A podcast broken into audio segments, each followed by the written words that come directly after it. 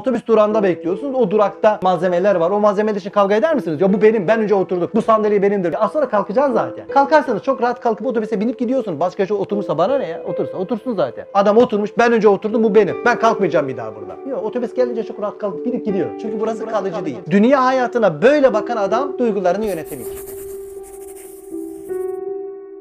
Yine bu duygulardan bahseden bir yer. Şu dünya hayatında en bahtiyar odur ki dünyayı bir misafirhane askeri telakki etsin, öyle de izan etsin, ona göre hareket etsin. Ve o telakki ile en büyük mertebe olan mertebe rızayı çabuk elde edebilir. Kırılacak şişe pahasına daimi bir elmasın fiyatını vermez. İstikamet ve lezzetle hayatını geçirir. Bir de burası. Duyguların yönetilmesiyle ilgili bu nokta. Peki bu ne demek? Bunu da değerlendirelim inşallah. Şunu anlıyoruz. Duyguları yönetebilecek olan insanın dünyaya tekme indirmiş olması lazım. Dünyayla güçlü bağı olan bir insan duygularını yönetemez. Yani bakışı şöyle olması lazım. Dünyayı en bahtiyar insan, en mutlu insan, en rahat insan dünyayı bir misafirhane olarak algılayacak, öyle izan edecek, oturtacak aklına, kalbine, ruhuna, ona göre hareket edecek. Böyle bir adam zaten kimseyle kavga etmez. Çünkü ileride diyor ki dünya öyle bir meta değildir ki bir kavgaya değsin. Adamın nazarında dünya diye bir şey yok ki dünya için kavga etsin. Dünya dediğin evdir, arabadır, şudur, budur, odur. Zaten bunun için kavga edilir. Ama adam dünyayı geçici bir alem olarak gördüğünde, bunu kendine inandırdığında bu adam kavga etmez. Otobüs durağında bekliyorsunuz. O duraktaki malzemeler var. O malzemeler için kavga eder misiniz? Ya bu benim. Ben önce oturduk. Bu sandalye benimdir. Az sonra kalkacaksın zaten. Kalkarsanız çok rahat kalkıp otobüse binip gidiyorsun. Başka şey oturursa bana ne ya? Otursa otursun zaten. O koltuklar için kavga eden gördünüz mü hiç? Adam oturmuş. Ben önce oturdum. Bu benim. Ben kalkmayacağım bir daha burada. Yok otobüs gelince çok kalkıp binip gidiyor. Çünkü burası kalıcı değil. Dünya hayatına böyle bakan adam duygularını yönetebilir. Birkaç örnek verelim. Hazreti İbrahim'den bahsetmiştim ya. Bir takım imtihanlarla onu imtihan ettik. Sonra onu ümmete önder yaptık değil mi? Bu ampuller var ya şu armut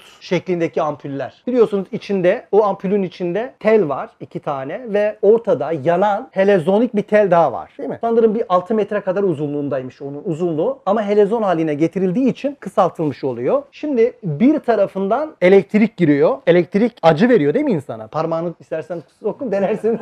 Görürsünüz yakar adam yani. Şimdi buradan yakıcı bir şey giriyor. Bu telden giriyor. Fakat bu diğer o yanan bakır tel düz değil. Oval olduğu için o acıya dayanıyor. Yuvarlak ya acıya direnç koyuyor. Sabır, direnç koyuyor. Hemen geç demiyor. Bir saat müteessir oldum. O acıyı hissediyor. Dayanıyor. Fakat diğer taraftan da tel bir taraftan acı alırken diğer ucunu da başka bir yere bağlıyor. Tutunuyor. Urvetül vuska. Allah'ın ipine sımsıkı sarılın. İman ve ahirete iman. Allah'a iman. Tutunuyor ve dayanıyor. Dayan, dayan, dayan. Ne olursun? Nur olursun. Acıya bakır bir tel dayandığı için nura dönüşüyor mu? Nura dönüşünce rehber oluyor mu? Önder oluyor mu? Eşyayı bize anlatıyor mu? Gösteriyor mu? Şimdi bakır bir tel acıya dayanarak nura dönüşüyorsa bir insan sorunlar ve sıkıntıları ona dayanır sabrederse işte Hz. İbrahim olur peygambere dönüşür. Topluma rehber olur. Aydınlatan bir ışık olur. Bir nur olur yani. Şimdi gelelim diğer örneğe. Yani dünyaya tekme vuramayan ileri gidemez. Bu bir kuraldır zaten. Örnek verelim. Bir şeyin içinde bulunursanız o şeyi arkanıza atmazsanız ileri gidemezsiniz. Bu fiziki bir kuraldır. Yani tekvini bir ayettir. Eğer bir şeyin içindeyseniz içinde bulunduğunuz şey arkanıza atmazsanız asla ileri gidemezsiniz. Örnek verelim. Suyun içindesiniz. Yüzücüsünüz ve ileri gideceksiniz. Nasıl yapacaksınız? Kulaç atıyoruz. dedi. Kulaç ne demek? Suyu arkaya atma faaliyetini biz kulaç diyoruz. Elini atıyorsun, suyu arkaya atıyorsun. Elini atıyorsun, su arkaya diyorsun. Arkaya, arkaya. Suyu arkaya atınca nereye gidiyorsun? İleri gidiyorsun otomatikmen. Ama suyu önüne topla istersen şöyle yap. Geri gidersin. Bu kadar basit. Dünyayı önüne topla. Topla.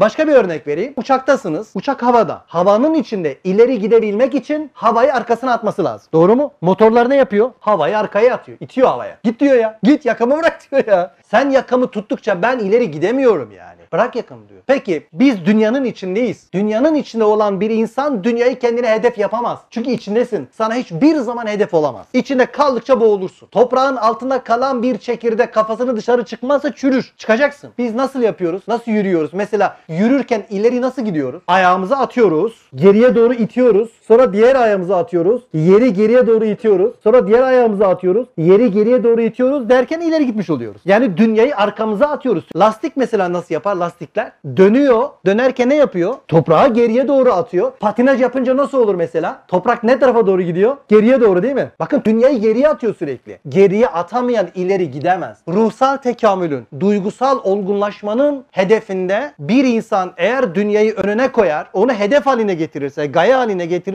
her şeyde kavga eder. Ama değersizleştirip araç haline getirdiğinde sıkıntı yok. İyi de hocam ama dünya lazım bize. Evet lazım. Uçağa da lazım. Uçağın uçması için havaya ihtiyaç var. Geminin gitmesi için suya ihtiyaç var. Bizim yürümemiz için yere ihtiyaç var. Doğru. Tamam. Peki uçak havayı kullanarak uçuyor. Madem hava o kadar önemli niye içine almıyor? Niye o kadar sıkı camlar koymuşlar? Niye havanın içeri girmemesi için her türlü tedbiri almışlar? Bıraksınlar canım hava güzel biraz içeri girsin. Teknoloji bize ne diyor? Uçak bize ne diyor? Hava güzeldir, araçtır, vesiledir ama içine alma. Onu kullan bırak git. Onu kullan arkana at git. İçine alma. İçine alırsan tepe taklak gidersin. Zihnine alma, kalbin içine koyma. Onlar birer araçtır. Hedef ulaşmak için birer basamaktır. Şimdi sen merdivenin basamağına bastın. Diğer basamağa yükseldikten sonra alttaki basamağa dönüp ya canım ya kusura bakma ayrılamıyorum senden aşık oldum falan desen ilerleyemezsin yani. Ona basıp basıp gideceksin. Peki havayı ne kadar içeri alıyor uçak? Ne kadar alıyor mesela? Ölmeyecek kadar değil mi? Yetecek kadar. İçerideki insanlar hayatını devam ettirecek kadar alıyor. Ama çok alamaz, dolduramaz havayı. Havayı doldurduğu an küt aşağı. Gemiye bakalım. Gemi gidiyor. Neyin sayesinde gidiyor? Suyun sayesinde gidiyor. Doğru mu? Ama geminin içine su girmesin diye bütün tedbirleri almışlar. Ne olacak ya içine de su girse? Doldur içine canım lazım. Hayır geminin içinde su var. Ne kadar? İçilecek kadar. Ölmeyecek kadar. Hayatı devam ettirecek kadar. Bakın. Dünya da böyle. Doymak nedir? Biri demiş ki doymayı ben şöyle anlıyorum. Öyle yiyeceksin, öyle yiyeceksin, öyle yiyeceksin. Sırt üstü uzanacaksın. Karnın öyle şişecek ki kafan kaldırıp ayaklarını görmek isteyeceksin ama göremeyeceksin. Çünkü karnın şişmiş engel oluyor. Yani şimdi doy, tıka basa doldur bakayım. Sonra kitap başına geç bakayım. Kur'an oku bakalım feyiz alır mısın? Bakalım ilimden feyiz alır mısın? Alamazsın. Manen gitti. Tıka basa git, gitmez o. İçine alamazsın. Ne kadar alacaksın peki? Hocam ben abi çok zenginim. Midemi hiç boş kalmasını istemiyorum. Kendine en bir kötülüğü yapmış olursun yani. Müslüman zengin olacak. Burada problem yok. Zengin olacak. Onu kalıcı hale getirmeyecek. Doldurmayacak. Duygularımızı yönetemiyorsak o zaman dönüp şuna bakalım. Acaba ben çok mu dünya hedefli bir insanım? Çünkü dünya hedefli bir insanın yanında bardak düşsün kırılsın. Hadi gör bakayım neler olur şimdi. Çünkü bardak çok önemli. Masa kırıldı çok önemli. Şu oldu çok önemli. Klima bozuldu çok önemli. Niye bozdun niye bağırır sana? Çünkü onun için çok önemli. Hedef bu yani. Gaye bu. Ama yok bunlara birer araç olarak bakarsanız kimsenin kalbini de doğru dürüst kırmazsınız. Çünkü kırdığımız kalplerin çoğunun sebebi dünyevi şeyler. Cenab-ı Hak inşallah